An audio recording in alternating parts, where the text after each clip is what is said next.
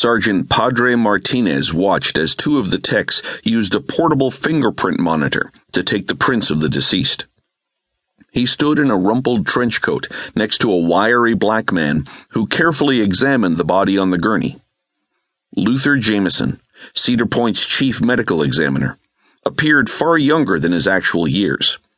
Padre, on the other hand, calculated his aging by the number of gray hairs left on his head. This job was going to kill him.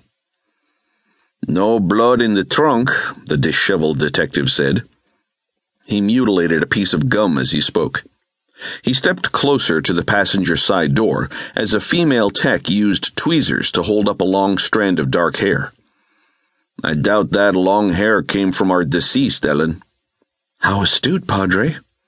The crime tech coaxed the strand into a clear plastic bag. A strange four legged animal crept behind a row of hedges. It was strange in the sense that its coat wasn't the typical hues of a gray wolf. The fur had various shades, as dark as the blackest brown to mahogany, and as light as ash. And wolves didn't have eyes the color of Caribbean waters. Pups were born with blue eyes, but the color changed to yellow, brown, or green as they matured. The gray wolf watched with cunning intellect. Its ears perked when it heard the detective, as though it understood about hair and forensic evidence. The turquoise eyes followed the woman's movements as she zipped the evidence bag shut and handed it to the crumpled detective, who held it up and examined the contents. The wolf calculated the number of men and women searching the area for more evidence. It was aware of the number of people on the scene who carried weapons, and calculated the distance from where it hid to the location of the crime scene van. The back of the van yawned open. A young tech, whom the detective had called a newbie, methodically logged in the various evidence bags.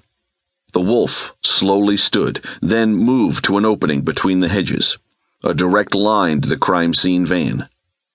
And it waited. Padre gave one last inspection of the vehicle's trunk. Let's tow this baby in and go over it with a fine tooth comb. He walked over to the gurney to find the medical examiner rolling the body onto its side. I don't see any blood on him, no visible wounds. Luther gently grabbed one arm and turned it over. He did the same with the other arm. No track marks, no bruises. Uh, maybe I'll find out more when I get him back on my slab. The detective scanned the surrounding area. The boarded up motel at the tail end of a strip mall had given up its struggle to survive. Very few customers frequented this part of town, except for the sale days for the grocery store across the street. The strip mall resembled a turnstile, with businesses coming and going so frequently, the business signs were barely hung before they had to be removed. What a perfect place to dump a body. If it hadn't been for a curious bystander, translation, would be car thief, the police would have never discovered the body. Detective Martinez gave a slight nod of his head toward the tech snapping photos. The camera made a smooth movement from the car's trunk to the small crowd of onlookers. Hopefully, they might find a face in the crowd, someone a little more curious than the others someone with a slight indication of triumph and satisfaction.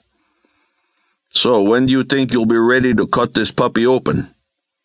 Luther scratched the short bristle of graying hair clinging to his scalp. Dark eyes regarded the deceased through wire rimmed glasses. Got a few in front of him, with any luck later today. If not, first thing tomorrow morning. I'll give you a call. From the opposite end of the parking lot, a city tow truck slowly backed up toward the Cadillac. Its incessant beeping echoed off the decaying building. The techs and police officers moved aside, as did most of the bystanders. Nothing more to see. The wolf kept its eyes on the Ziploc bag resting on the back bed of the van. Just as the tech lifted the evidence bag with the strand of hair, and while everyone's eyes focused on the tow truck, the wolf made its move. It charged toward the van, leaped at the man, snatched the bag.